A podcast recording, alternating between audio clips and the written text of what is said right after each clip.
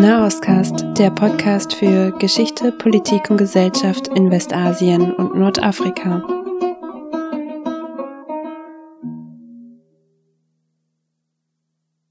Hallo und herzlich willkommen zu Nahostcast, dem Podcast für Geschichte, Politik und Gesellschaft in Westasien und Nordafrika. Wir sind heute zu dritt mit Svenja. Hallo. Und wir haben auch noch einen tollen Gast äh, vom Verein Disorient, Eichel. Hallo. Schön, dass du da bist, Eiche. Schön, dass du auch da bist, Svenja. Danke. Vielleicht, ja. wir sitzen in Berlin, noch dazu gesagt. Genau, Svenja hat sich auf den weiten Weg hier gemacht, ähm, uns in Berlin zu besuchen. Und ähm, wir wollen uns heute nämlich auch einem ganz besonderen Thema widmen, zu dem wir auch eine Umfrage gemacht haben. Und das äh, Thema ist Orientalismus. Was verbindest du mit dem äh, Thema Orient? Die habe, würde ich Ihnen das nicht sagen. Also nicht meinen Sie jetzt nur äh, äh landschaftlich den Orient oder meinen Sie den Islam ganz allgemein? Nee, ja, da, ist es, da war ich zwar noch nie, aber ich vermute, dass es eine wunderschöne Gegend ist ja? da. Ja. Eine kurze Frage zu beantworten. Was verbindet ihr mit dem äh, Thema Orient? Wüste, indisches Essen. ähm, ich habe irgendwie an so krass gemusterte Teppiche gedacht. Das war die erste Assoziation. Döner. Die Zeitschrift Zenit. Ich viel mehr, Shawarma und gut riechende Seife. Okay. Ja, Staubige Straßen. Gedanke ist Indien, diese vielen Kulturen und spezielle orientalische, äh, orientalisches äh, Gewürz. Ja. ja, auf jeden Fall Heimatkultur und so weiter. Klischees mhm. und rassistische äh, Vorstellungen. Fernost. Ist das nicht so? ähm, ja, auf jeden Fall gibt es da diese Geschichten in Tausend und eine Nacht. Bunte Farben irgendwie und Musik. Ja, und so, so ähm, Ornamente und so. So, aber ja einen besonderen Gast eingeladen, und zwar dich, Aische.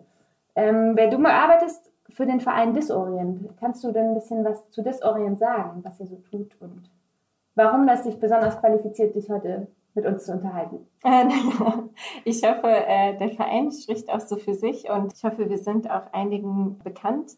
Also Disorient hat sich gegründet eigentlich dieses Jahr so richtig aus dem Zusammenschluss mit äh, LICRA, was so Begegnungsreisen in Nordafrika veranstaltet hat und Westasien und der Gruppe Al-Sharq. Und wir hatten eigentlich zusammen so die gemeinsame Idee Postkoloniales in den Medien, in den deutschsprachigen Medien und auch der Bildungsarbeit zu stärken. Ich bin Vorsitzende des Vereins und ich freue mich auch heute hier zu sein und genau das Thema, was uns eigentlich so bewegt und wem wir eine Stimme geben wollen, äh, zu besprechen.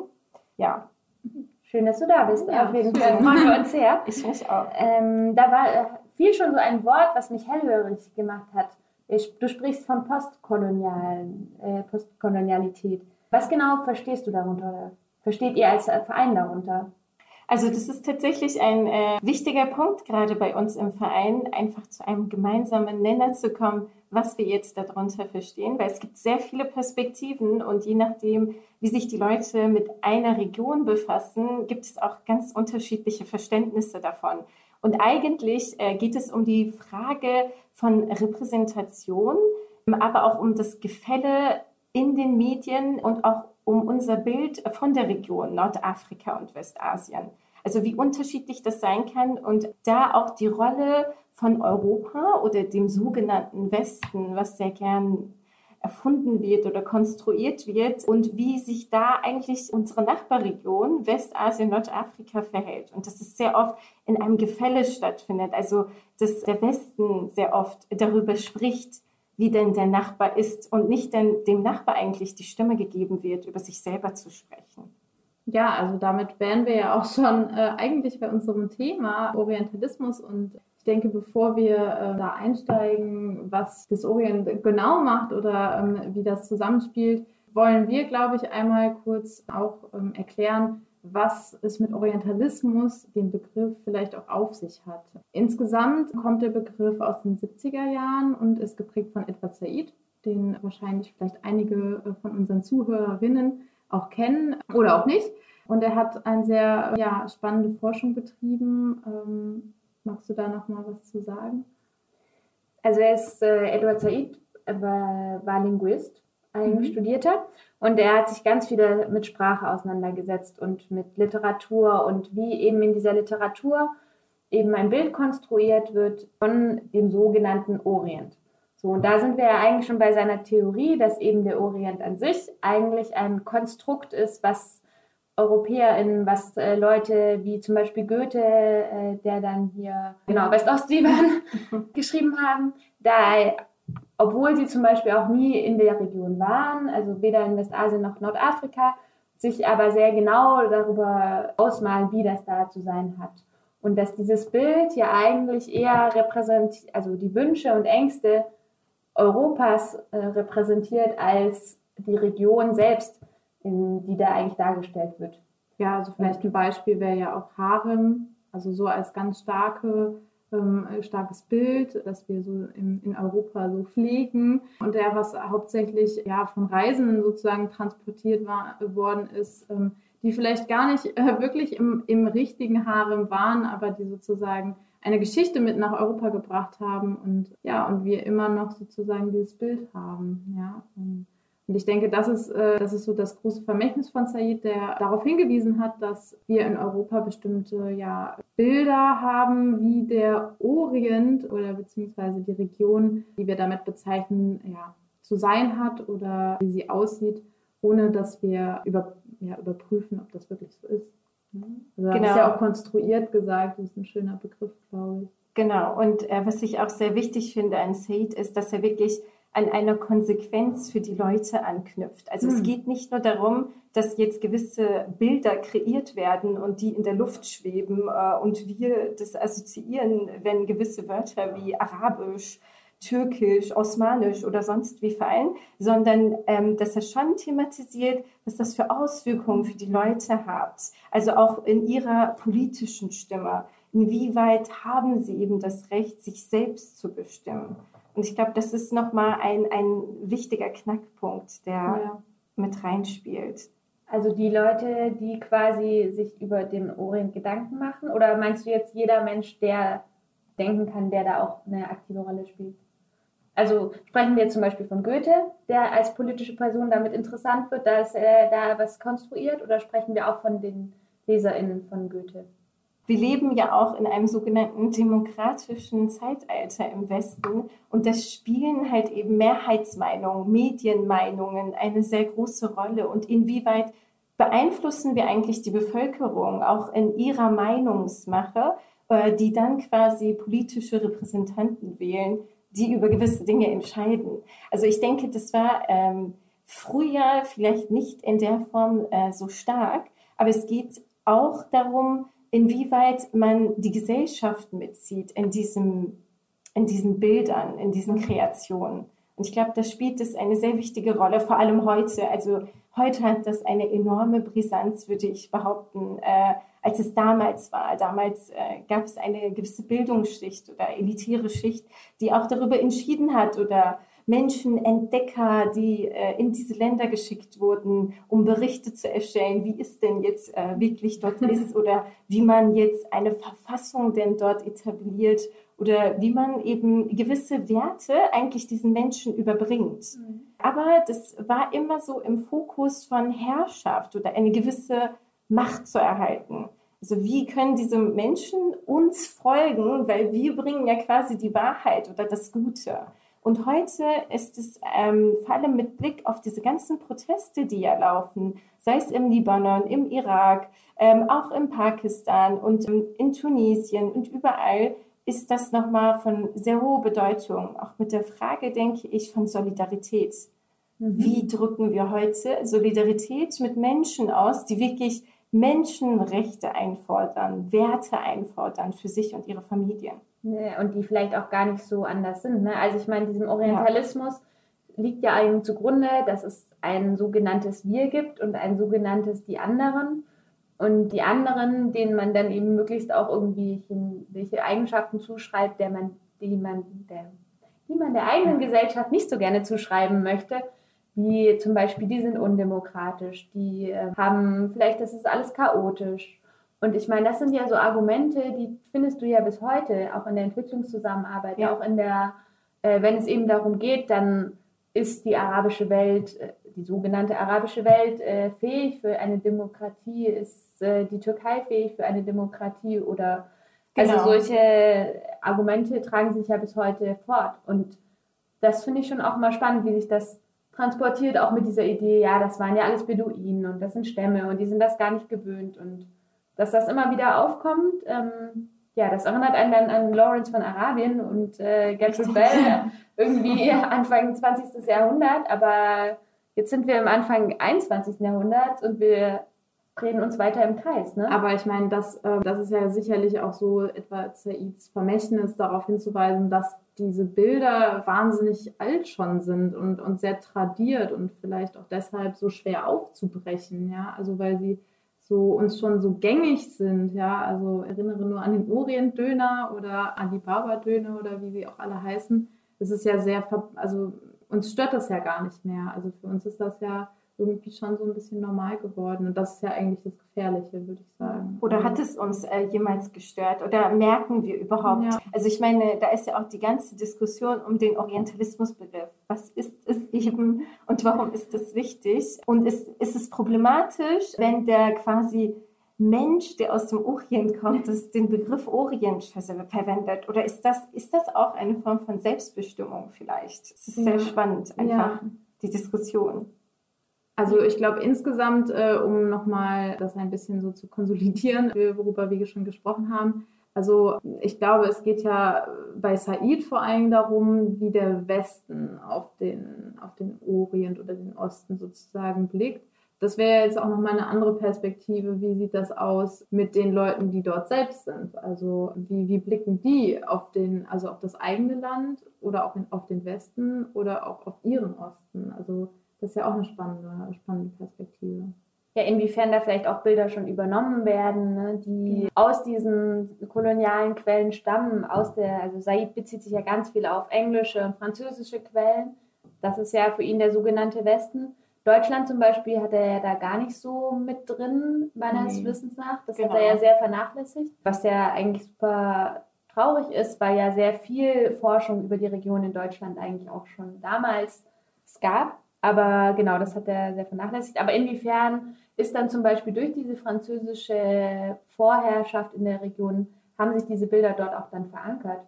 Das ist eigentlich ja auch noch eine spannende Frage, ne? Ob dann, also so in Bezug auf Kolonialismus oder so hat man ja im Libanon zum Beispiel dann auch super oft so positive Sachen, so was das alles gebracht hat und der Westen, der ja so strukturiert ist und so ein gutes Bildungssystem hat und eben vielleicht die arabischen Länder, die das halt gar nicht können, weil die sind so chaotisch und das so ein Narrativ ist, was ja jahrhundertelang irgendwie so tradiert worden ist und weitergetragen ist und dann irgendwann auch im, übernommen wird. Ne? Also hatte ich zumindest im Libanon bei solchen Punkten, gerade wenn es um politische oder Bildungsstrukturen geht, dass Leute das halt übernehmen, dass es jetzt weniger dann um den Harem oder die Kamele geht.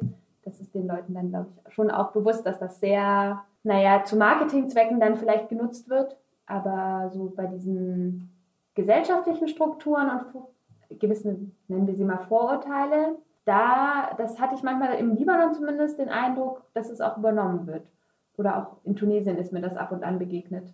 Das, Ja, und es hat immer noch diese Hierarchie, ne? Also sozusagen der, der gute Westen, der sozusagen dem Ja. Osten auf die Beine hilft. Also, Und ich glaube, es geht auch ganz viel um den Begriff von Hierarchie. Mhm. Also nicht äh, eben, und ich glaube, das will Said auch aufbrechen ähm, mit Ost und West, indem er eben sagt, es ist konstruiert. Aber die Frage eben, inwieweit sind da Hierarchien Oh, und wie wird das eigentlich halten? Also wie stelle ich überhaupt es her, dass Menschen akzeptieren, dass es diese Hierarchien wohl gibt ja. und dann auch noch den privilegierten Klassen in, diesen, in dieser hierarchischen Ordnung sagen, so, hey, ihr seid wirklich die Privilegierten. Also das ist, glaube ich, eine unfassbare äh, Dynamik, die auch vielseitig, wo vielseitig einfach eingegriffen wird, um dieses Bild zu erzeugen und das dann zu erhalten. Also ich glaube, das ist schon, das ist das, äh, was einen sehr irritieren kann. Wie erhalten sich diese Bilder? Und es ist auf jeden Fall ein Erbe mit den kolonialistischen äh, Wörtern, aber auch Bildern. Die haben wir ja auch eigentlich hier in Europa. Also sei es das Image äh, von die Metropole, die Stadt ist entwickelt und das ländliche nicht.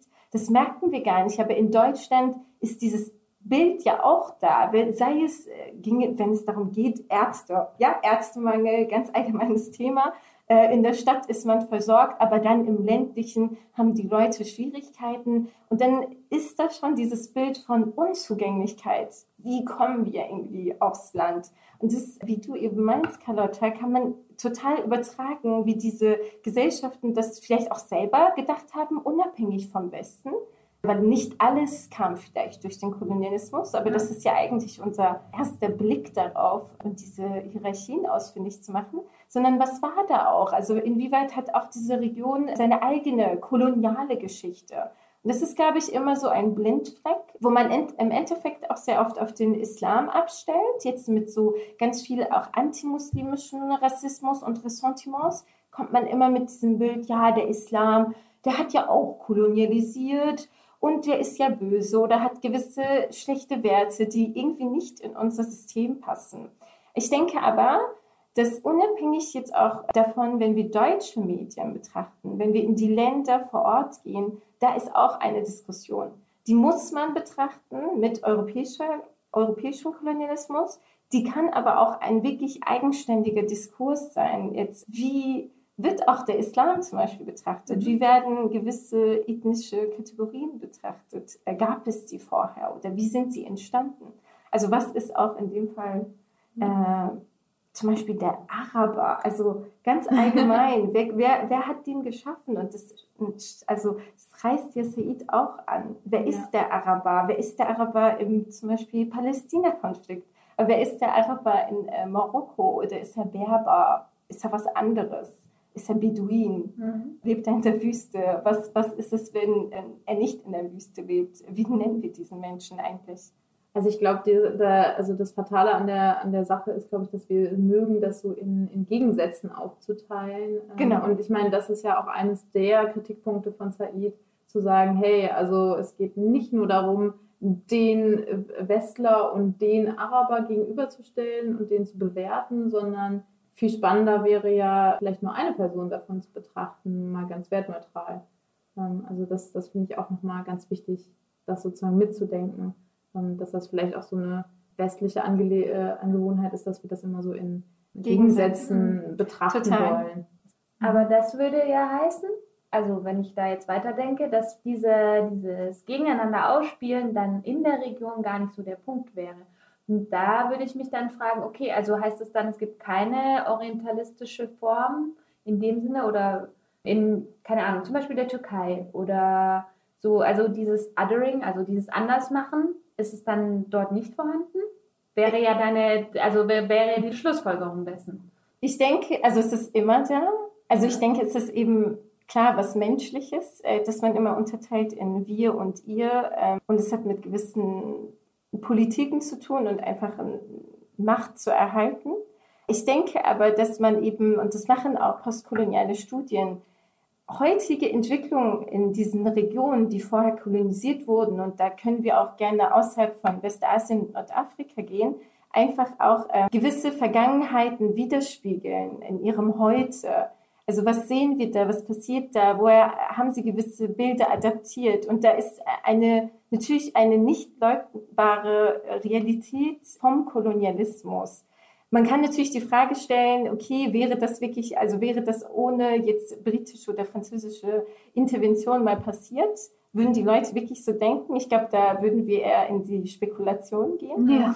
Äh, aber klar, es, also ich glaube daran, dass es das gibt. Es gibt ja auch in der Region ähm, diese Orientalismen, auch gegenüber der eigenen Bevölkerung. Mhm. Nur denke ich, dass das so schon sehr stark auch europäische, westeuropäische Züge aufzeigt. Und das kann man auch nicht so recht ignorieren. Also inwieweit kommt es eben ähm, aus der Region oder inwieweit ist es da? Ich glaube, das ist weniger die Frage, sondern dass Menschen auch eben allgemein danach streben, irgendwie diese bevorteiligten Gruppen zu schaffen auf Kosten einer gewissen Minderheit. Mhm.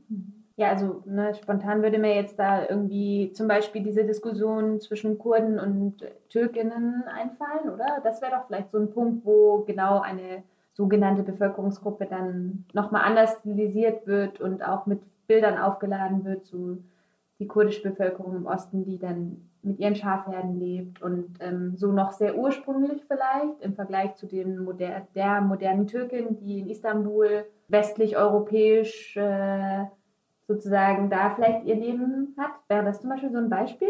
Ja, wobei wir bei den Bezeichnungen, wenn dir aufgefallen ist, immer auch auf orientalistische Begriffe zurückgreifen müssen. Also das ursprüngliche versus Total, das äh, moderne. Also wir kommen da eigentlich nicht raus. Mhm. Ähm, und das ist ja auch eine Kritik äh, an Said, so inwieweit, indem er den, den Westen bezeichnet, inwieweit konstruiert er eigentlich dort mit und thematisiert das auch.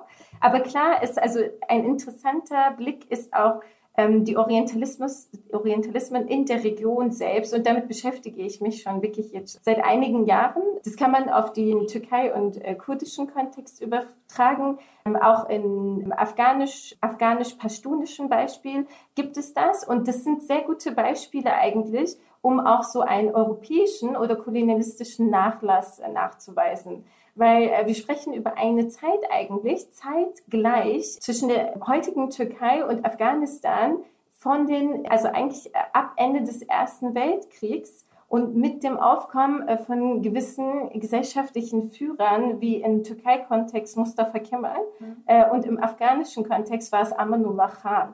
Und diese beiden waren eigentlich Homies, äh, so gesehen, mhm. ideell ja. eigentlich ähm, haben sich sehr oft auch besucht. Es gibt eine schöne Dokumentation äh, darüber und wie sie immer Ideen ausgetauscht haben, wie denn eigentlich die Nation jetzt aussehen soll in diesen Staaten, die so divers sind. Also eigentlich ist dort die, die Vernichtung des Pluralismus, der Diversität äh, vorangetrieben worden. Aber natürlich, diese Führer haben das mit der Idee gemacht, wir bringen was Gutes für die Menschen. Also sie haben ja nicht gesagt, sie vernichten etwas, sondern man liest auch, wenn man sie liest in ihren Reden und ihrem Aktivismus und ihrem politischen Engagement, merkt man, sie waren so total davon überzeugt, jetzt bringen sie eine Fortschrittlichkeit. Und diese Debatte, die ist auch sehr europäisch, in dem Sinne äh, mit der Industrialisierung und dem Glauben der Menschen, auch hier in Westeuropa, dass Entwicklung stattfinden kann mit Wirtschaft, mit Industrialisierung, mit der Einführung von Kapital. Also es greift so ein bisschen äh, vielleicht zu weit, um aber auf den lokalen oder den Orientalismus der eigentlich Orientalisten zurückzukommen. Mhm. Äh, es ist sehr spannend, wie ist da die Frage, wie schafft zum Beispiel ein äh, Mustafa Kemal, die Leute glauben zu lassen, dass jetzt zum Beispiel das Türkentum etwas Erstrebenswertes ist? Oder wie schafft es eben ein Amanullah Khan, den, äh, der afghanischen damals Bevölkerung zu erzählen, dass jetzt ähm, in einer Bevölkerung, die so äh, sehr religiös ist, äh, in dem Fall zu sagen so, hey Frauen, legt mal eure Kopftücher ab, äh, ist uncool, ist irgendwie rückschrittlich, äh, macht mal mit und wir erschaffen eine neue Gesellschaft. Also es hat ja im Endeffekt nicht so geklappt und hat führt zu heutigen Konflikten. Aber ein Beispiel geben auch für den ähm, Kolonialismus von dem Türkentum ausgehend an heutigen Kurden, die in der Türkei leben und da dieses Thema auch äh, so eine Brisanz einfach hat, heute geopolitisch. Und da geht es um äh, Siddiqa Awar. Äh, das ist eine eigentlich ähm, heute sehr unbekannte Person. Ich weiß nicht, ob sie euch äh, was sagt. Nein. Wir und, wollen mehr erfahren. Ja, also sehr, sehr spannende Geschichte tatsächlich. Ähm, sie ist eine Lehrerin in den 1940ern, 50ern und ist eigentlich so ein Beispiel für wie wurde quasi das erstrebenswerte Türkentum in den Osten des Landes gebracht. Sie ist eine Lehrerin, kommt ähm, aus dem äh, Nordwesten der Türkei, wird dorthin geschickt äh, und ist total ähm, in ihrem Glauben, dass sie wirklich was Gutes in den Osten bringt. Und sie hat eine Art Tagebuch äh, geschrieben, wo mhm. sie über ihre Erfahrungen in der Region redet. Äh, dahinter ist auch eine sehr traurige Geschichte, aber das zu den Ausmaßen, wie eigentlich, wie viel Unrecht auch Menschen tun können, wenn sie eigentlich etwas an etwas Gutes glauben.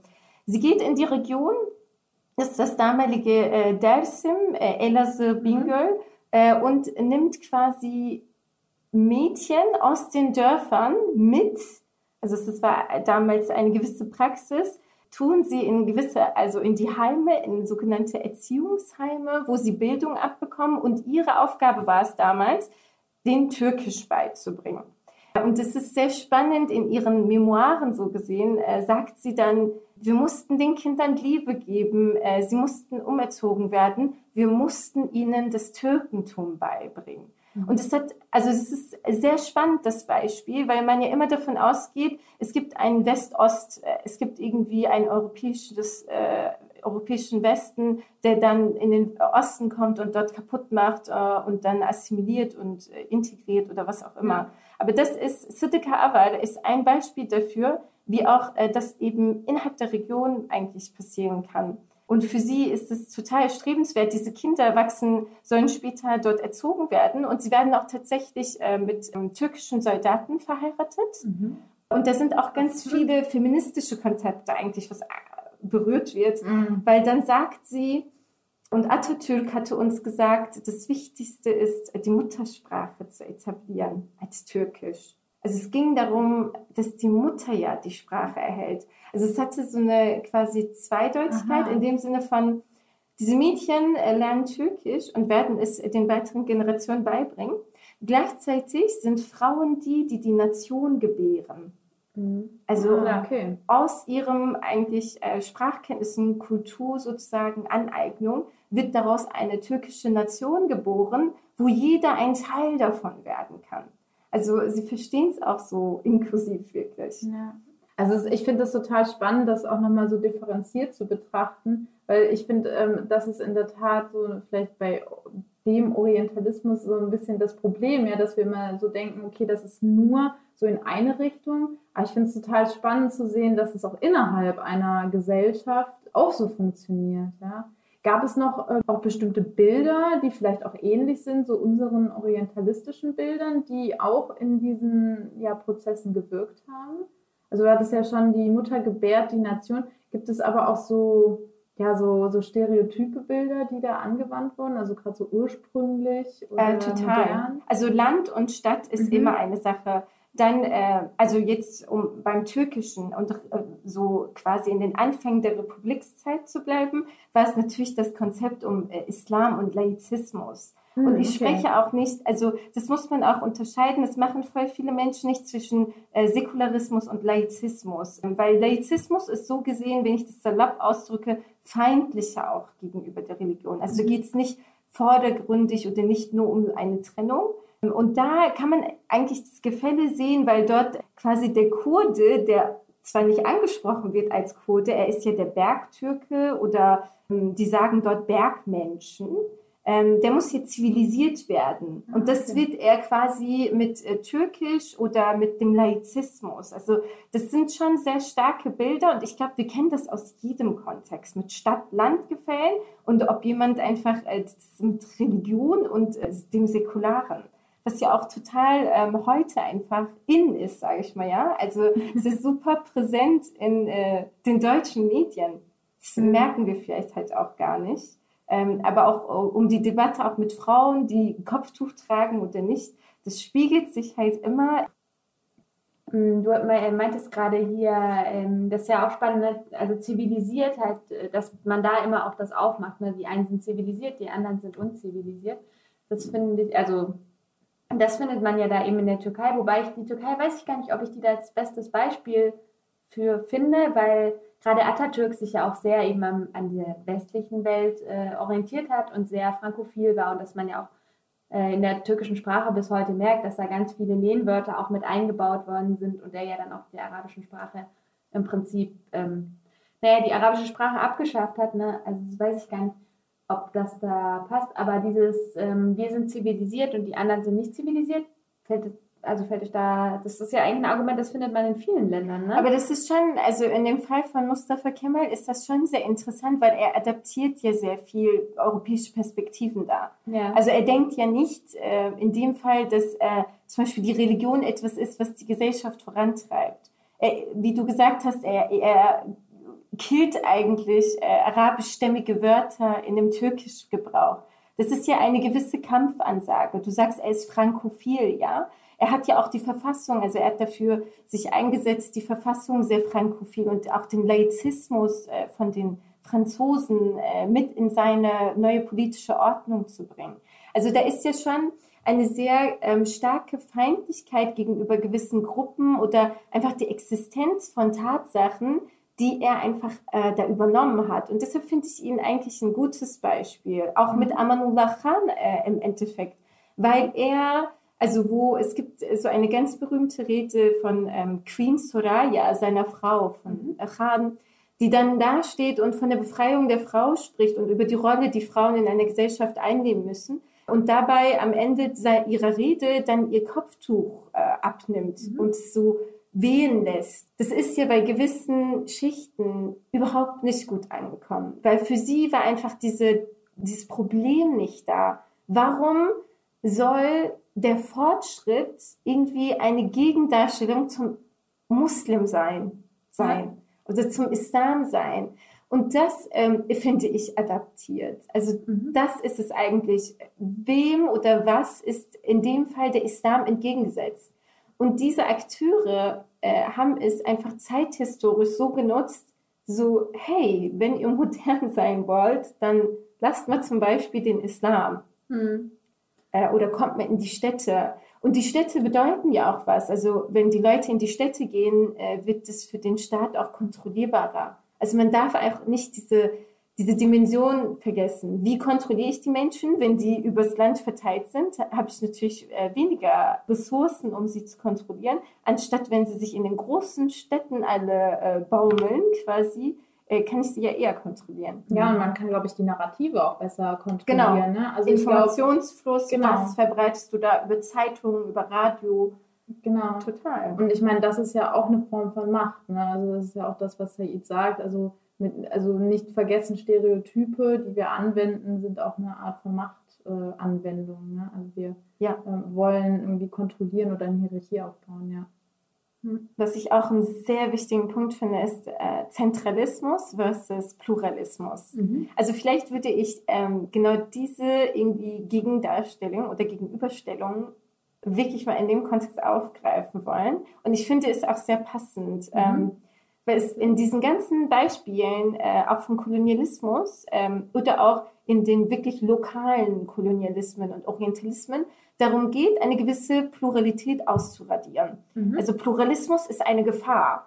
Und das Thema ist ja total aktuell. Also wie plural gestalten wir unsere Gesellschaften? Wer hat Macht? Wie, wie verteilen wir das? Und dahingehend äh, dann ähm, diese ganzen Bewegungen oder Entstehung von, von äh, autoritären Systemen also der Autoritarismus steht da ja im Sinne eines, eines Zentralismus. Irgendwie muss sich alles zentral regeln. Mhm. Medien zentral legen, die Schulen zentral regeln, das Essen, was essen die Leute zentral regeln, was lesen sie. Also ich finde, das ist ähm, nochmal eine sehr schöne Gegenüberstellung, um die Dynamiken vor Ort zu verstehen und was dort auch passiert ist. Für den, also der Kolonialismus, auch in Kurdistan, bedeutete ganz viel einfach dieses Töten von Pluralität. Mhm. Wir konnten nicht existieren. Es gab irgendwie ähm, etwas Vorgesetztes, etwas so Unitäres, Einheitliches.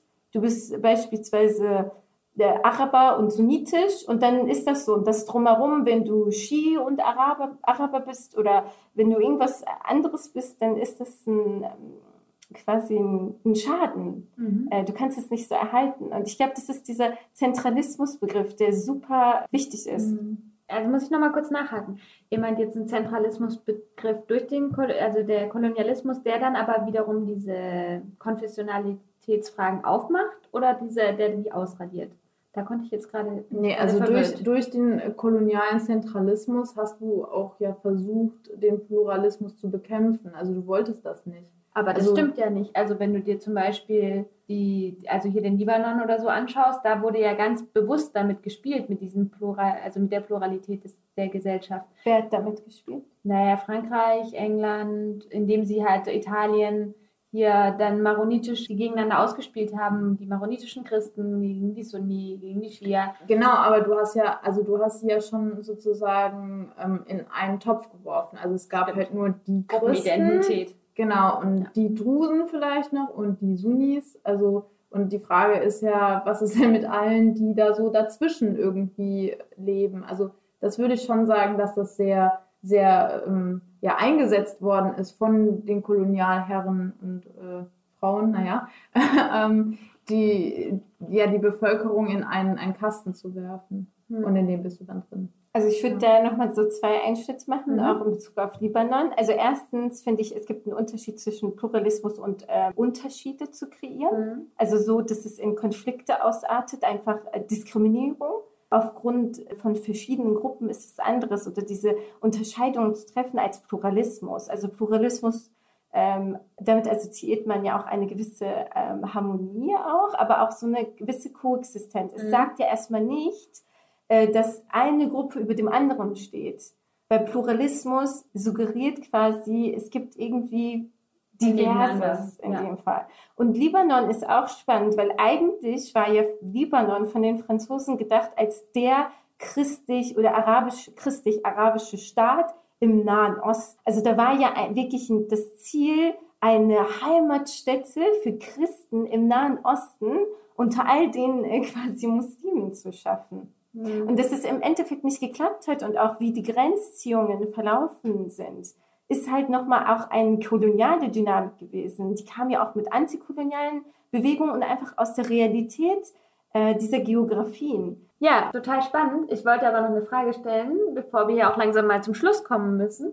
Leider, so interessant ich die Diskussion mit euch finde. Was ich mich, also was ich gerade währenddessen noch überlegt habe, werden wir jetzt wieder so über die Türkei, über den Libanon reden kam mir da auch gerade noch mal diese Studie in den Kopf, die ich glaube dieses Jahr von äh, der Migrationsforscherin Namika Furutan mit herausgegeben wurde, wo es um Vorurteile ging und quasi Vorurteile gegenüber anderen Leuten. Und sie haben eine Umfrage gemacht, Vorurteile gegenüber äh, SyrerInnen und Vorurteile gegenüber Ostdeutschen.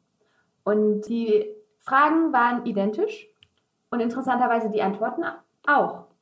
Also so äh, dieses Prinzip, dass wir machen das anders, da ist es im Prinzip dann wirklich egal, ist es der Nahe Osten, über den wir reden, der sogenannte Nahe Osten, mit dem wir jetzt meinen Libanon, äh, Syrien, Irak, oder ist es der andere Nahe Osten, der dann Thüringen, Sachsen, Sachsen-Anhalt heißt. Also das ist, fand ich in dem Kontext Orientalismus irgendwie auch nochmal spannend, ne? dass man gar nicht so weit weggehen muss und man hat wieder diese Diskrepanz zwischen naja, zentraler Ideologie und eigentlich einer Plural, dem Pluralismus, dem man da im Weg steht und ne, immer nur einen Diskurs, den man da irgendwie fördert. Super spannend. Also ich finde auch äh, die ganze Debatte, um es mal auf wieder den deutschen Kontext vielleicht zu bringen, um Ostdeutsche oder sogenannte Ossis, äh, finde ich so, ähm, es ähnelt sich einfach enorm. Und ich glaube, in unserem jetzt jungen Alter können wir das eben auch nachvollziehen. Es hat mich auch ehrlich gesagt in den letzten Monaten und eigentlich seit letztem Jahr sehr stark an diese ganzen Debatten erinnert, wo es dann so ab 2001 um den Islam ging. Und dann kamen so Artikel mit, ja, wie es ist, mit einem Muslim verheiratet zu sein. Und auf der Zeit online war es, glaube ich, äh, nenne ich mal hier so, weil äh, es, ich fand das total krass. Also einfach die Ähnlichkeit, die du auch mhm. ansprichst. Da war halt ein Artikel über so, wie es ist, mit einem Ostdeutschen verheiratet zu sein. Also es ist unfassbar. Also da sieht man auf jeden Fall enorme Parallelen. Ja. Wobei, also ich, was ich mich gerade frage, ist, dass ich ähm, denken würde, also Orientalismus hat ja auch viel so mit Exotik zu, zu tun. Ja. Ne? Und so ganz, ja, ähm, ich weiß nicht, also exotische Bilder halt. Und ja. ähm, ich weiß nicht ganz genau, das müsste man halt vielleicht nochmal irgendwie untersuchen, ob das wirklich im ostdeutschen Kontext auch der Fall ist. Also wir auch diese exotisierende ja, Strömung haben, wo, ich mhm. immer denken würde, also das, was du über die Türkei erzählt hast, das ist hier schon auch Teil. Ne? Also, das, ja, also dieser der, der Bergmensch, der da mit seiner, mit seiner Schafherde durch idyllische Weiten zieht. Also es hat ja auch schon so. Genau, oder Religiosität ist da auch eine gewisse Exotisierung. Ich finde aber, es ist nicht unbedingt notwendig. Also es ist auf jeden Fall mhm. ein quasi Instrument, womit man das machen kann. Ich glaube, die vordergründige Idee ist, etwas irrational zu machen, also unvernünftig oder etwas, was nicht eben der Vernunft oder Verstand mhm. entspricht und das dann rechtfertigt, dass du in diese Region zum Beispiel intervenierst.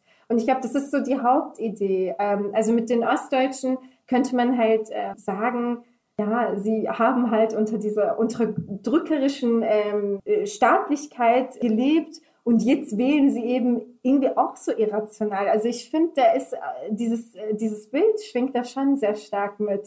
Also irgendwie ist das so, oder diese ganze Begriffe wie Wutbürger, also das suggeriert ja ständig ein emotionales, was dann entgegengesetzt dem Vernunft oder der, des Verstands ist. Und ich glaube, Exotizierung ist ein so Tool, okay. womit man das machen kann. Siehst du, wir werden noch eine neue Podcast-Folge haben. genau, richtig. Ja, wir könnten uns noch Stunden unterhalten. Leider sollten wir, glaube ich, zu einem Ende kommen. Können wir noch mal so kurz sammeln, was haben wir eigentlich jetzt so, was könnte man so, drei Dinge, die man mitnehmen könnte von unserer schönen Folge?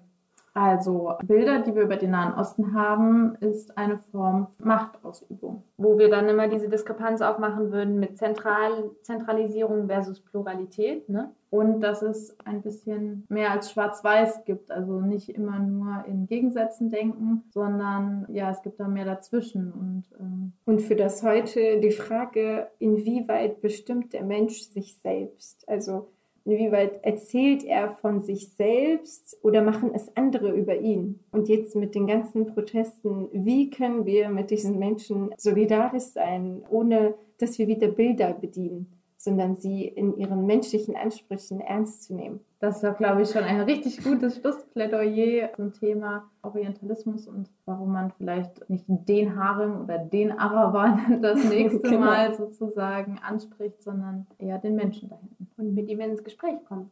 Genau, und ins Gespräch kommt. Ja, vielen lieben Dank. Ich glaube, das ist jetzt gerade ein ganz schönes Ende, Aische und auch Svenja. Und ähm, ja, war eine sehr euch auch. Schöne Diskussion. Und hoffe, wir können die bei einem anderen Mal weiterführen. Auf genau. jeden Fall. Und ja. dann wünschen wir allen Zuhörerinnen äh, einen guten Abend, einen guten Morgen und ein, oder einen guten Mittag, wo auch immer wir gehört werden sozusagen und freuen uns, äh, wenn ihr uns weiterhört. Danke. Bis dann. Tschüss. Tschüss.